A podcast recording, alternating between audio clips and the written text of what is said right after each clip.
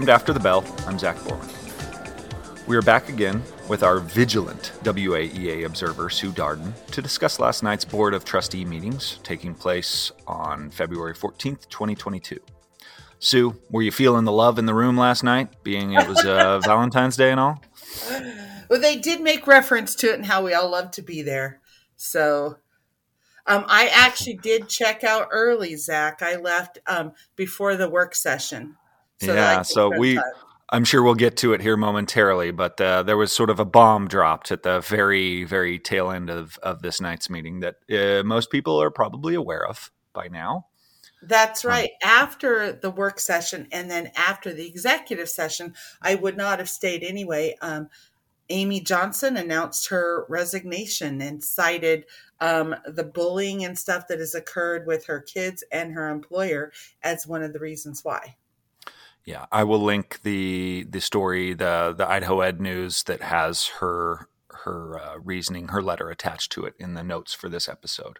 But uh, rather surprising. I mean, it's been has it definitely hasn't been easy for her at the last couple meetings. She's been in the minority on on a lot of the the votes and stuff, and um, and uh, apparently the a lot of the the sort of resign Amy calls for for having ulterior motives or whatnot have been pretty consistent as well. You think? Um, I think that's true, but I really think it was people who actually were threatening her children and were saying negative things about Blue Cross, her employer. And so um, I think she was looking at the impact on them. You know, she herself could have taken it, but it became really personal when they started attacking her children and even saying that her children, you know, should be taken away from her, her children should die. And oh my gosh. Yes, she, she received some really nasty, vile emails and threats.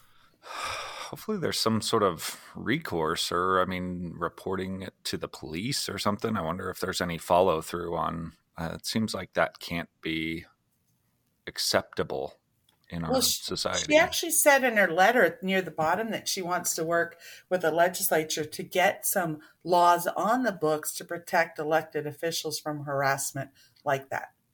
Yeah. Really unfortunate. Really unfortunate. Okay, so um, yeah, that's uh, that's some big news, and uh, how that so the her stepping down in the middle, or not even in the middle, at the very beginning of this new term. Yeah, or I guess not her term, but the year. She's yes. probably two years, three years through her tenure at this point. Two years, two and years. then Trustee Kofelt has also announced um, that he, you know, the first meeting that he would be leaving sometime this summer. So uh, the board will be making, you know, could be making some big changes here in just a few months.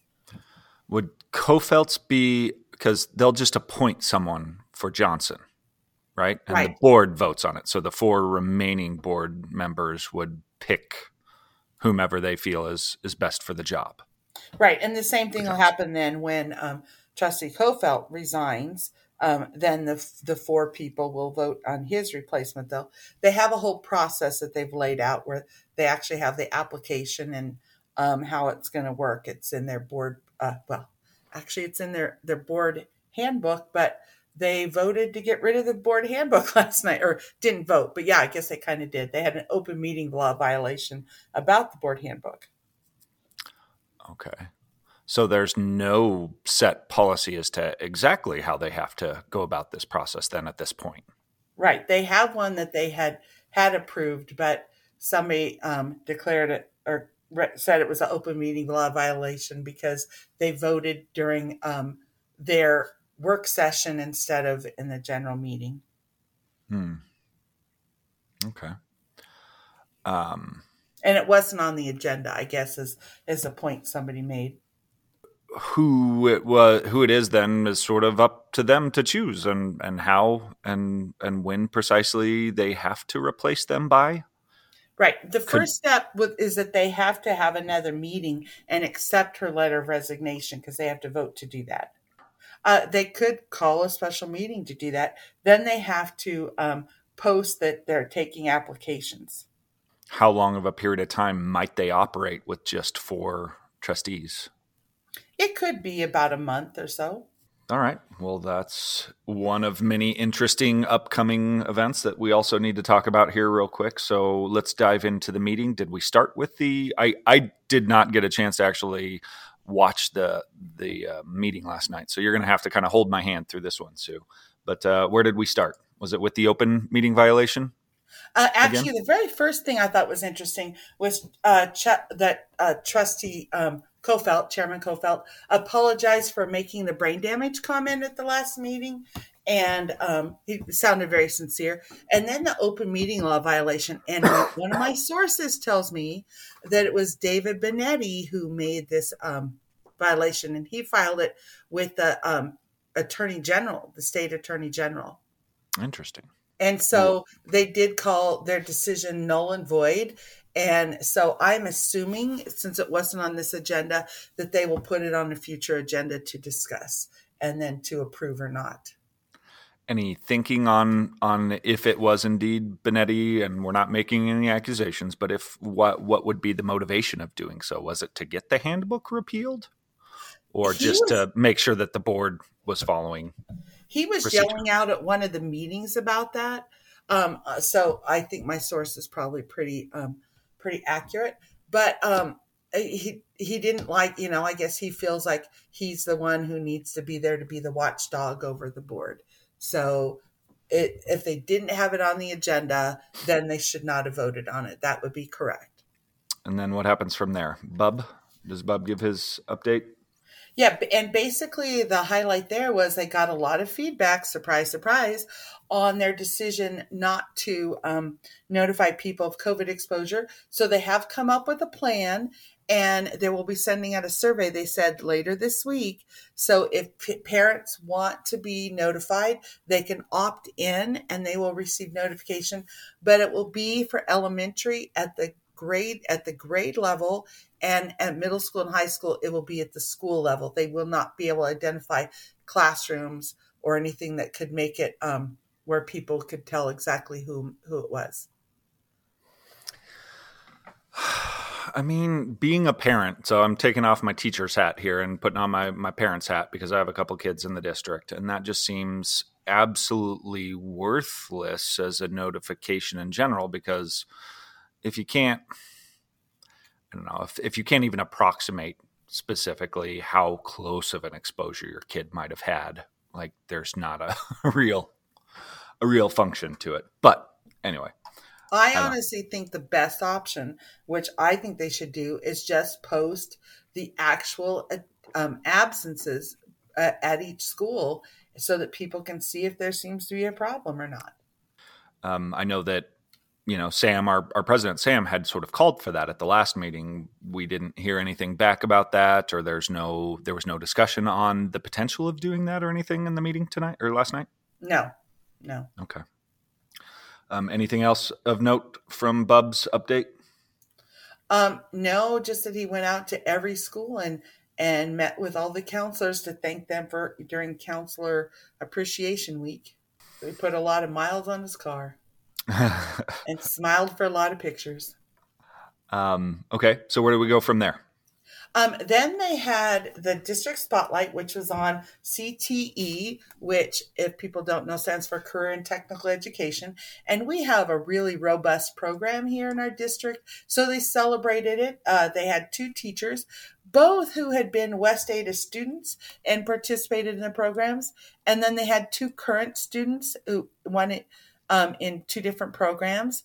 And so they just kind of had a little celebration. It was really short, but letting people know that we have um, a lot of options for students. And they just had a couple open houses that have been well re- attended. So, um, it, you know, West Ada does offer a lot for, for students at um, the high school level so they can pursue their passions or learn about a passion, develop a passion. Yeah. Well, just uh, to toot our own horn here, uh, Rocky Mountain had a teacher, um, Miss Mo, stood up um, for family consumer science, and she's she's rad. Yeah, she was one of the ones who spoke and had been a West Ada student. So yes, and so I, it, it, was great. Um, that you know, short and sweet, which is how I like it. Then next up, Um, they had an opportunity for patrons to speak on board agenda items, and nobody signed up. So that was awesome. 30 minutes that we didn't have to spend. Oh, wow. And then next, they talked about um, policy 201.1 on the Board of Education Code of Ethics. And basically, the only change they're looking at is say, stating that the superintendent should not be in hearings when they talk about um, expelling students or firing students because the district has already made that recommendation. And so um, that way the board can deliberate without any input from the superintendent. Trustee sure. Johnson questioned that because the superintendent had been there, and they said, "Well, not a, we haven't had a hearing in a long time." She said, "Yes, but um, the, the it says and or in it, and so she thought they ought to change that language. And it was a first reading, so they'll take it back and, and look at it because superintendents have been there when they have fired or um, teachers or expelled students." Mm. Um, sidetrack here, but Brett Heller gave this presentation, right, or led this discussion. Um, and do we know when when is he gone? Is he finishing? He's finishing the year off, correct? That's then, correct. Yes, and okay. then he reports back to his district in June. All right. Okay. Okay, so then uh, we're talking about the the the potential school year or the 2022-2023 school year um, yeah, the calendar discussion, and this is something people really need to pay attention to because they're looking not just at this next school year, but the ones after. And they are really looking at trying to change things so that we end semester before Christmas. That would mean an earlier starting point. They didn't refer to that this time. They talked about changing the hours. But as Amy Johnson said, you know, four o'clock is about the latest you should have elementary go. And if you extend hours, you could have them there even longer so, so they can get more time in during one day instead of adding extra days to the calendar. So people who are interested and concerned should really be following this because they're going to be having meetings um, and it's going to be up for discussion before it gets approved. Hmm. So they're talking about adding hours rather than than specifically adding additional days or or whatnot earlier in the year. It's right, and and as huh. employees, um, we already work an eight hour day. Does that mean we're going to work nine, ten? Um, and how does that affect our contract? So I think there's a lot that needs to be watched here as and far as the calendar discussions go and or the effectiveness of instruction you know keeping kids attention for um, you know, the amount of time that we already have them is, is already a right. pretty long so, day for, for kids that are genuinely engaged. But so if we're keeping the same day, we're going to have to add more days on. And right now, if they did that for this year, what was it? School would start um, August 9th and teachers would report like August 4th or something.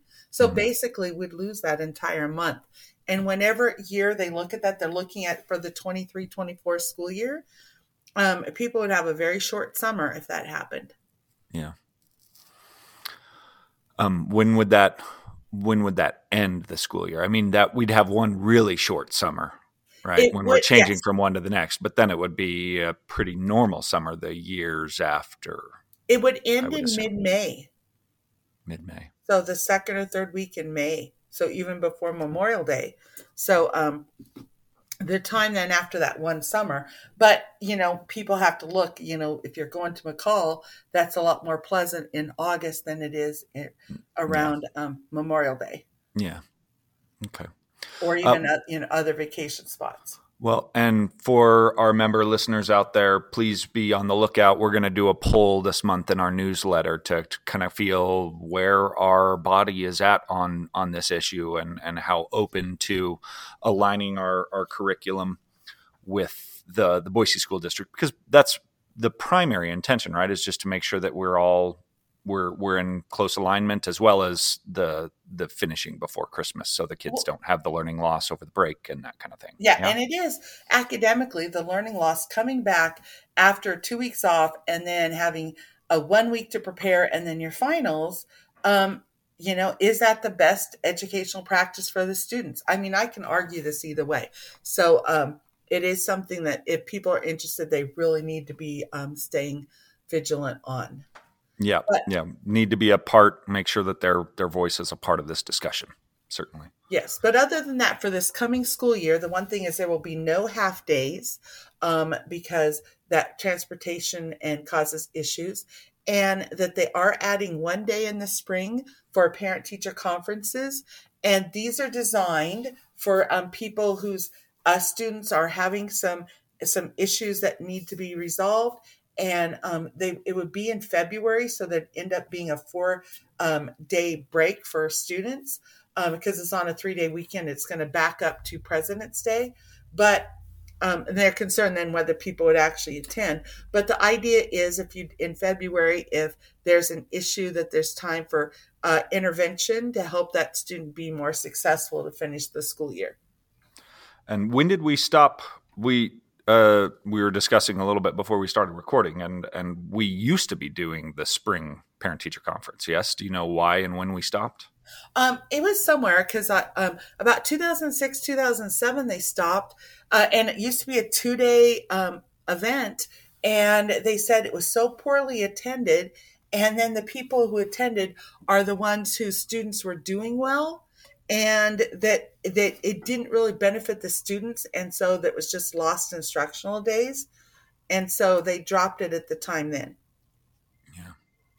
I don't know i can't imagine that i mean from my my experience that's basically about all that comes to the first parent teacher conference in the first place so what would we be doing different? I don't know if adding those additional days doesn't necessarily ensure that those parents that really need to come in are going to come but the um, one big but, difference this time, Zach, is that this would be in February. The other conferences used to be at the end of spring break, or sorry, at the around spring break. So um, March, beginning of April, and really, there's not a lot of, of time then to do an intervention, especially like at the elementary level, where now they can identify kids who might need some special. Um, gotcha yeah, and oftentimes, you know, when we have the first parent teacher conference, it's still like I'm still really trying to get a grasp on on some of these kids and haven't really identified the the issues with turning in work or you know real misunderstanding or lack of comprehension of certain things. And it's you know it's just it might be almost too early. So maybe this would be the the sweet spot in terms of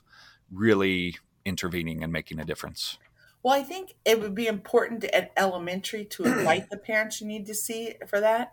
And yeah. the same might be true at high school hmm. to make sure the parents who you needed to see were invited instead of the parents of the kid who has straight A's and you know becomes like hey you're a great teacher and you hey you have a great student and and it doesn't isn't productive yeah makes you feel good but it's not yeah for, for sure Okay. Anything else here? What what happened? What happened after this discussion? Okay, um, and that was just a discussion, so um, they're not making a decision on it. So um, next up, we had um, Chantel Knowlton from the. Um, she's the deputy attorney general working on an opioid settlement, um, and she they had to get all the counties to sign on because they have sued Johnson and Johnson and three distributors for sent, giving out op- or making op- op- opioids so available and causing a problem. And so uh, they had anyway. They had to get all the the um, counties to sign on. They've done that. They had to get the major cities to sign in. They've done that. And then any district with over 25,000 students, well, that's only two, West Ada and Boise. And then any fire districts with a certain number of students, and they have 19 and 22 of those. But um, Amy Johnson was concerned because the district would not get any money from this. And so she wondered how we would be able to provide services um, without the money. Um, Chantel said that the other groups would, would provide those services. But the, they questioned um, what what would be if we saw if we didn't sign or if we did sign what would happen and basically the district then could not sue johnson and johnson to try to get money and basically they decided they didn't need our signature signature until April 1st, so they're going to look into the matter more before making a decision. What would be the the district's claim to some sort of compensation for harms done? Just that it's just that community at large was sort of hurt by this opioid over prescription over prescribing of opioids? Right. Well, they mm. would have to be able to prove that the district itself was harmed um, not just the community, because that's already been proven. So um, for them to file their own lawsuit personally, um, just sign on so the state can get the money and and develop programs that would benefit anybody from the district who needed them. That's my opinion. Hmm. All right, and then anything else here? What no, there were no action items because there was a first reading and the proposal, so they didn't vote on anything. And then they had a work session. Marcy Horner and Jonathan were presenting on the long term facility plan. Uh, there's a 32 page PowerPoint that is available online if anyone's interested. It looked very thorough, and it was Valentine's Day, so I left. Carmi Scheller, our WAEA vice president, did stay. So you could contact her and see if we needed to do a podcast about that too. So if she learned anything, but basically we have a lot of growth. They were calculate figuring, t- saying how they calculated the uh, amount of students that might be in an area and looking at where we need to build future schools. Hmm. If we can get anybody to pass a bond anymore. Gotcha. Maybe we'll have to contact Marcy herself and uh, and have her give us a, a talk about that. Seems relevant. All right. Well, uh, great. Thank you so much, Sue. Is there any any other last little comments? Anything that we need to know about uh, before or after meeting happenings or anything? No, we just need to hold on to our seats and watch what's going to happen as we get some new board members on. Yeah, yeah, we'll be crossing our fingers, to say the very least. Um, all right, Sue. Well, thank you for your time. We appreciate your your notes and your eyes and your input. Okay, thanks, Zach. All right, we'll talk to you next time. Alrighty, bye. Bye.